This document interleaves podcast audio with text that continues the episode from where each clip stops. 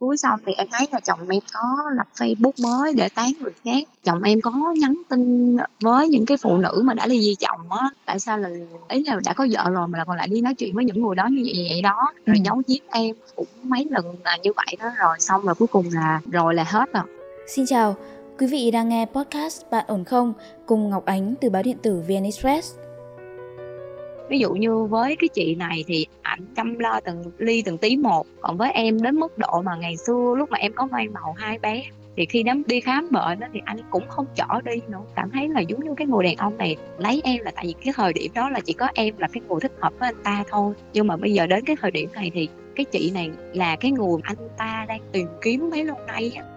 Chồng em á cũng muốn ly dị nhưng mà do là em không có một cái gì yếu điểm gì hết để mà dẫn đến ly dị hết cho nên là hai đứa càng ngày á, cái tình cảm nó càng xa cách Chương trình có sự đồng hành của nhãn hàng Inat, thương hiệu liên kết với Hội Liên hiệp Phụ nữ để hỗ trợ các chị em làm chủ bản thân, bảo vệ cuộc sống.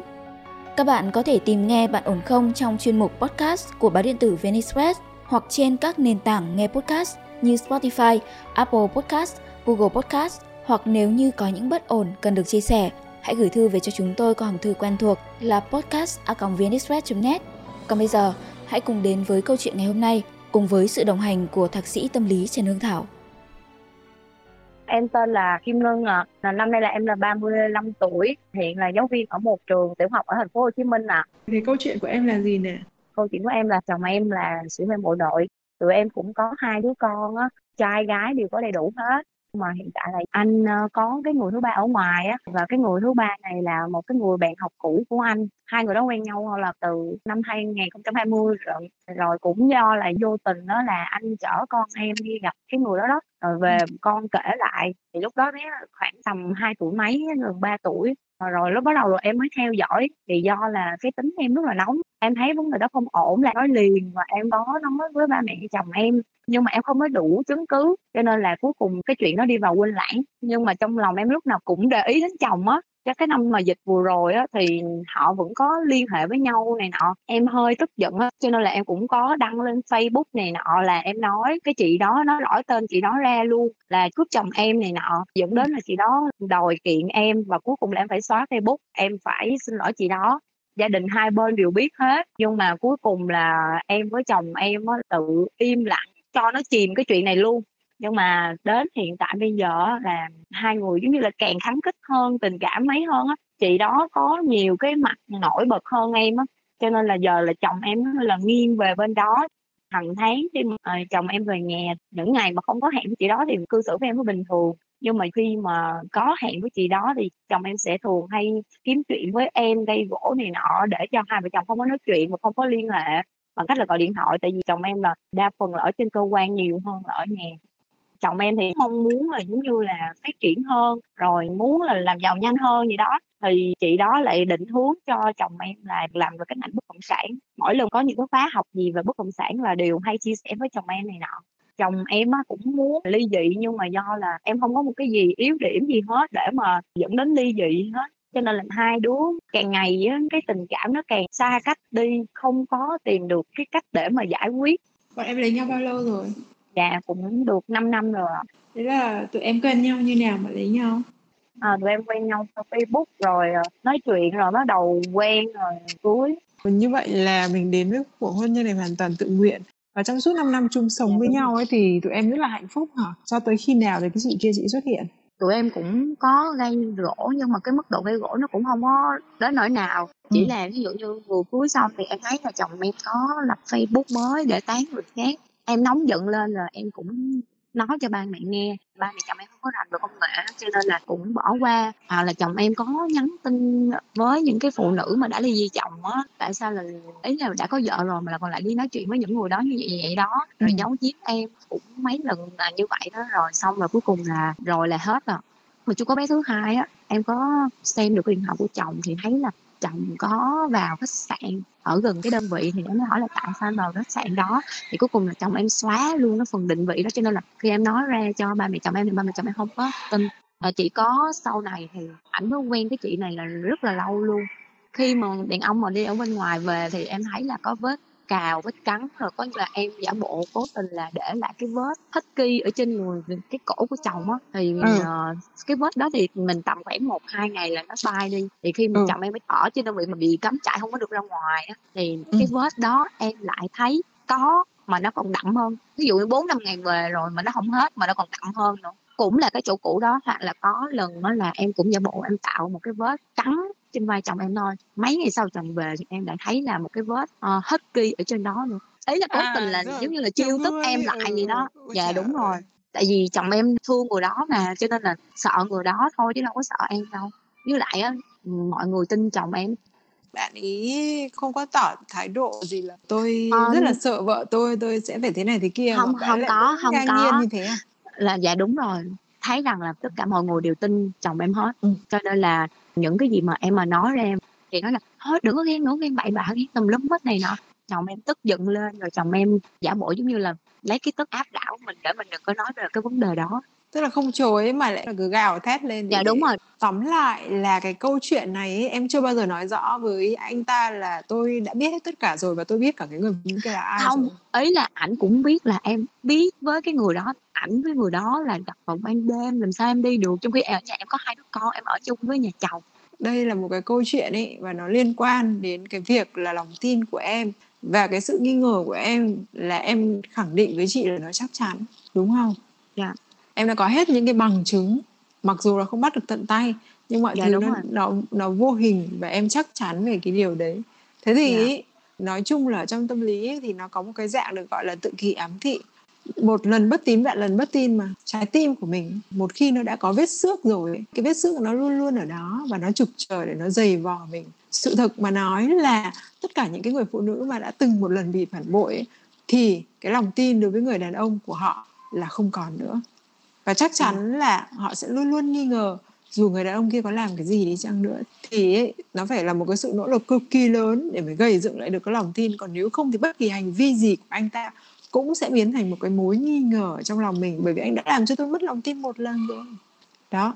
Cho nên trong một cuộc hôn nhân ấy nếu như mà ngay từ đầu mà nó đã không có những cái chuyện ờ, thế này thế nọ thế kia xảy ra thì cái cuộc hôn nhân đấy nó mới bền chắc được và một khi nó đã có một cái vết cào xước, thì cả hai người phải điều chỉnh lại ngay cái lối sống của mình thì may ra nó mới cứu vãn được. Còn nếu không thì một trong hai người, nhất là cái người bị tổn thương ấy, sẽ luôn luôn nghi ngờ đối phương và chính sự nghi ngờ đó nó sẽ giết chết cái cuộc hôn nhân đó. Kể cả khi người kia không phạm lỗi, thì cái sự nghi ngờ nó cũng sẽ dần dần, nó giống như một cái lưỡi dao nhỏ, nó cứ hàng ngày, hàng giờ, nó cứ cứa dần cứa dần cứa dần. Thế là cái cuộc hôn nhân nó vỡ ra từ lúc nào không hay. Thế thì bây giờ như thế này trong lòng em em có muốn giữ cái cuộc hôn nhân này hay không? Em nói nó thì là em cũng muốn giữ em vừa muốn giữ cái cuộc hôn nhân này nhưng mà em lại thấy là chồng em không có một cái tí gì gọi là tình cảm gì với mình luôn á. Chỉ có là vướng mắt con cái thôi. Tại vì cái cách cư xử là mình nhìn thấy khác liền. Ví dụ như với cái chị này thì ảnh chăm lo từng ly từng tí một. Còn với em đến mức độ mà ngày xưa lúc mà em có mang bầu hai bé thì khi đám đi khám bệnh đó thì anh cũng không chở đi nữa ảnh lại bảo là ảnh bận công việc nhưng mà đối với chị này khi mà vào những cái ngày hẹn của chị này hoặc là chị này có cái việc mà đi phố gì đó ở tới quận 9, quận 2 ảnh vẫn Ừ. chở đi được cho nên là em cảm thấy là giống như cái người đàn ông này lấy em là tại vì cái thời điểm đó là chỉ có em là cái người thích hợp với anh ta thôi nhưng mà bây giờ đến cái thời điểm này thì cái chị này là cái người anh ta đang tìm kiếm mấy lâu nay á, có nghĩa là phù hợp về mọi mặt với anh ta cho nên là em cũng không có muốn níu kéo một cái người mình ở lâu dài với người đó suốt cuộc đời nhưng mà tự nhiên cái người đó không có một cái gì gọi là chăm lo cho mình yêu thương mình rồi mình ở bên mình cảm thấy mình rất là mệt mỏi luôn. Mình làm cái gì thì trong mắt cái người đó cũng không có vừa bụng á. Nhưng mà chị đang hỏi em là ngoài những cái bằng chứng em tự suy luận ra ấy, và nghe nó chắc chắn một trăm phần trăm như thế thì em đã từng bắt tận tay dây tận mặt bao giờ chưa? Dạ có. Chị đó gọi điện cho chồng em. Rồi. Nhưng mà chồng em bắt máy. Lúc đó là em chưa có biết về cái số điện thoại của chị đó. Tại vì Ừ. chị đó xài hai số thì chị đó gọi điện cho chồng em. Em nói ờ cái số điện thoại này đẹp ta. Em nhìn nhìn em thuộc luôn. Sau đó Ừ. là khi chồng xuống thì em nói là ờ nơi có ai gọi cho anh kìa? Thì anh mới giả bộ anh gọi lại anh nói là ủa ai vậy? Cái xong anh nói là bảo là lộn số.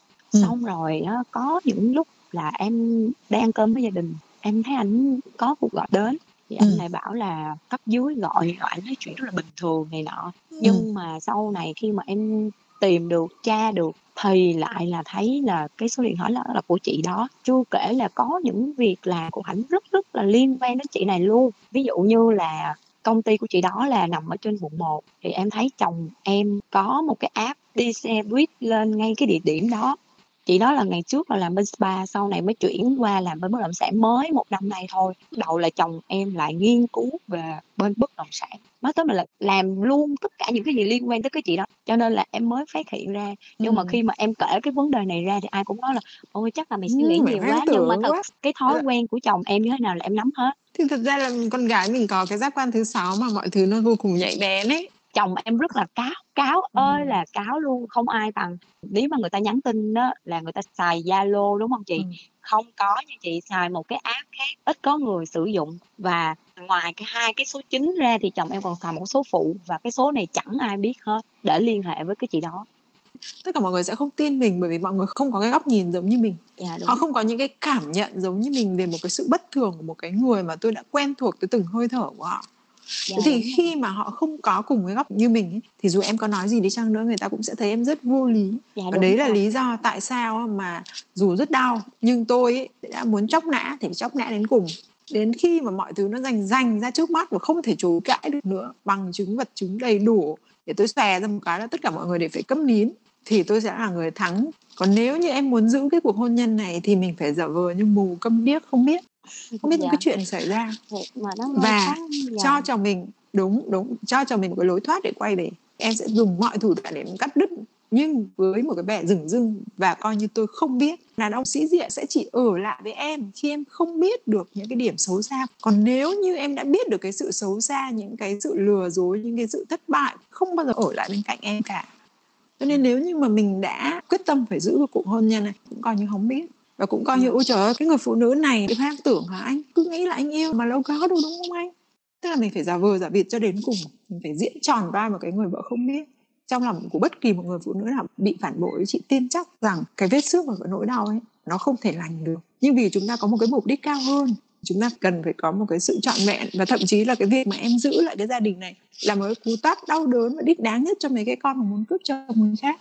Nhưng mà chồng em nghe lời người này lắm rất thôi chị ơi em cũng có vô những cái hội nhóm để em coi về cái tâm lý của người ta khi mà ta ngoại tình thì như thế nào. Em thấy là hầu như những cái người đàn ông đó người ta cần gia đình hơn là cái người thứ ba nhưng mà chồng em thì ngược lại cần người thứ ba hơn là cần gia đình. Ví dụ như khi mà quen em á thì ảnh không có thích chơi vé số nè rồi cũng không thích đi chùa nữa khi đi với chị này thì ảnh lại biết làm từ thiện rồi uh, biết mua vé số rồi lại hay đi chùa vào những ngày mùng một. Đó tức là, là thay đổi hoàn toàn về cái tính cách mê lắm. Chị này nói cái về gì anh cũng nghe răm rắp hết.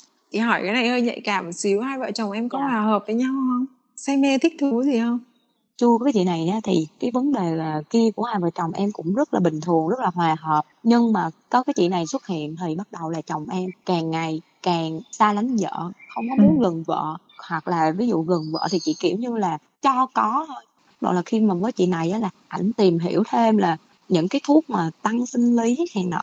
Thế thì bây giờ ấy, thì mình phải xem xem là à, có phải cái niềm say mê kia nó đến từ cái sinh hoạt vợ chồng, hay là cái người đàn bà này đã cho anh ta thấy được rằng anh ta có nhiều hơn cái khả năng vốn có của anh ta, để cho anh ta cảm thấy là anh ta có thể tốt hơn cái con người hiện tại mà anh ta đang có. Thì khi đó cái người đàn ông mà tự nhiên có một cái sự thăng tiến ấy, thì nó giống như là à cái người phụ nữ này có thể làm cho tôi tốt hơn này thì tôi rất là say mê với cái cô gái đấy bởi vì là giống như là nữ thần may mắn của mình ấy thế cho nên là sẽ rất là nghe đúng lời rồi chị đúng rồi. Ổng ổng là cái vế đó. Ổng là xem cái chị đó là như một cái nữ thần. Cái người đó đã giúp ích cho ổng là trong về sức khỏe nè sự nghiệp sau này. Ý là ổng cứ nghĩ là bất động sản là sau này sẽ giàu có.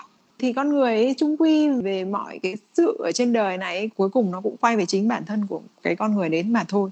Tức là tự những cái gì mà cho tôi cái niềm vui hơn những cái gì cho tôi lợi ích thì tôi sẽ nghiêng về phía đó nhiều hơn. Thế thôi. Đấy thì mình đã hiểu được cái nguyên nhân về cái chân tơ kẽ tóc như thế. Em đang làm giáo viên thôi à? Dạ đúng rồi. Em chỉ làm giáo viên ý là tại vì do là em cũng không có nhiều cái khả năng kiếm tiền như người ta. Bây giờ... em chỉ là giống như là bình bình thôi à chị.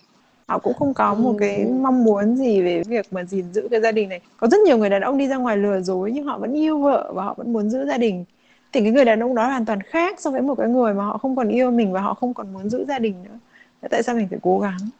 Khi mà cái câu chuyện này nó nằm hoàn toàn ở cái sự đồn đoán hay là suy luận ấy thì mình không có cái cớ gì để mình làm to chuyện lên. Và nếu như em càng làm to ra thì cái người đau khổ dây dứt nó chỉ ở phía em thôi. Còn nếu như bọn chúng lách được ấy thì bọn chúng vẫn hoàn toàn vô tội và ờ, cô là cái người ghen tuông mù quáng các thứ các thứ.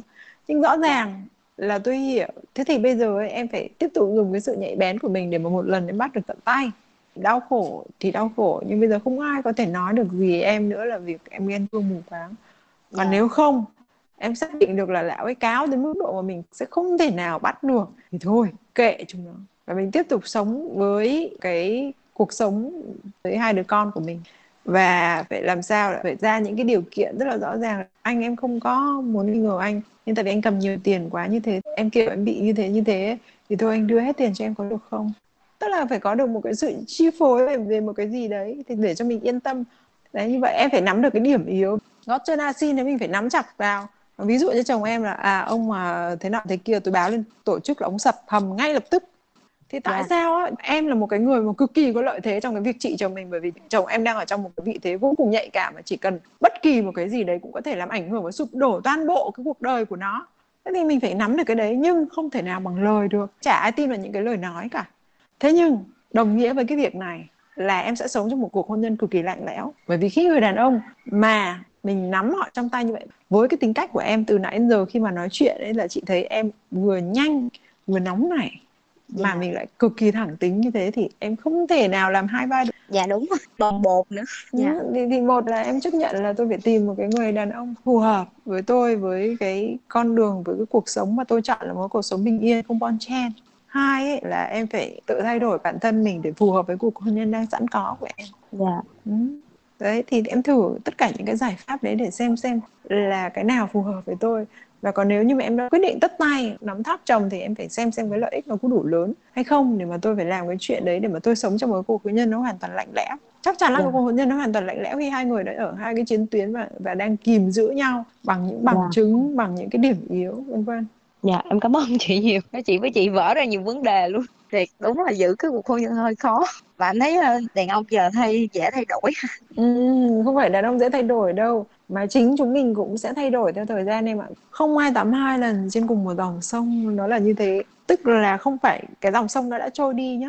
Nhưng mà bản thân của con người chúng ta mỗi ngày đều thay đổi. Cho nên chúng mình dạ. không thể trách được là ở cái người đàn ông 5 năm trước tôi lấy anh ấy anh là một cái con người khác và tại sao anh bây giờ lại là con người khác thật ra chúng mình cũng nhìn lại bản thân chúng mình và chúng mình thấy được rằng là 5 năm trước tôi là một người khác 5 năm sau tôi đã là một người khác rồi và nếu như hai cái con người đấy ở trong cái cuộc hôn nhân ấy mà họ không cùng khác cùng một hướng ấy, và họ khác theo hai cái hướng khác nhau ấy, là nó yeah. đổ vỡ dễ lắm chiến yeah. đấu với chính sự đổi thay của bản thân mình nó dễ hơn là chiến đấu với sự đổi thay của cả hai người đấy yeah. thì bây giờ nhá nếu như mà em đã quyết tâm giữ cuộc hôn nhân rồi thì có bằng đấy ma trận mà chị vừa mở ra cho yeah. em em em cứ thế em thử tất cả các phương án đi. Bởi vì bản thân của chồng em cũng chưa dứt khoát trong cái mối quan hệ này mà. Anh ta vẫn còn yeah. cái sự dập dờn dập dờn dè chừng. Và thật sự ra mà nói tất cả những cái mối quan hệ ngoài luồng ấy nó sẽ đến một lúc nào đấy nó cần phải được điều chỉnh lại. Và có khi người đàn ông người ta tìm thấy một cái lợi ích khác lớn hơn thì cái mối quan hệ đấy nó sẽ phải chấm dứt thôi. Dạ. Rồi em cảm ơn chị nhiều nha. Cảm ơn chị đã dành thời gian mà tư vấn cho em nha Vâng, mỗi người thì ờ, sẽ đều có cách nhìn khác nhau về một sự việc, một câu chuyện nào đó. Thế nhưng mà có một điều mà Ngọc Ánh tin chắc rằng tất cả chúng ta đều đang mong muốn, đó là một sự thay đổi tích cực hơn, hạnh phúc hơn cho tương lai của mình. Và để làm được điều đó thì có lẽ điều chúng ta cần làm nhất chính là ngồi lại, xem lại những sự thay đổi của cả bản thân, cả cuộc sống xung quanh để hiểu hơn về mong muốn của bản thân mình và tìm ra được một sự lựa chọn phù hợp. Cuộc sống thì luôn luôn có những bất ổn và nếu như bạn mong muốn sẽ có người lắng nghe câu chuyện của mình ở mong muốn được sẻ chia thì đừng quên email quen thuộc của bạn ổn không là podcast net Hy vọng là quý vị và các bạn sẽ có một buổi tối cuối tuần bình yên và hạnh phúc. Còn bây giờ, xin chào và hẹn gặp lại vào tối thứ bảy tuần sau.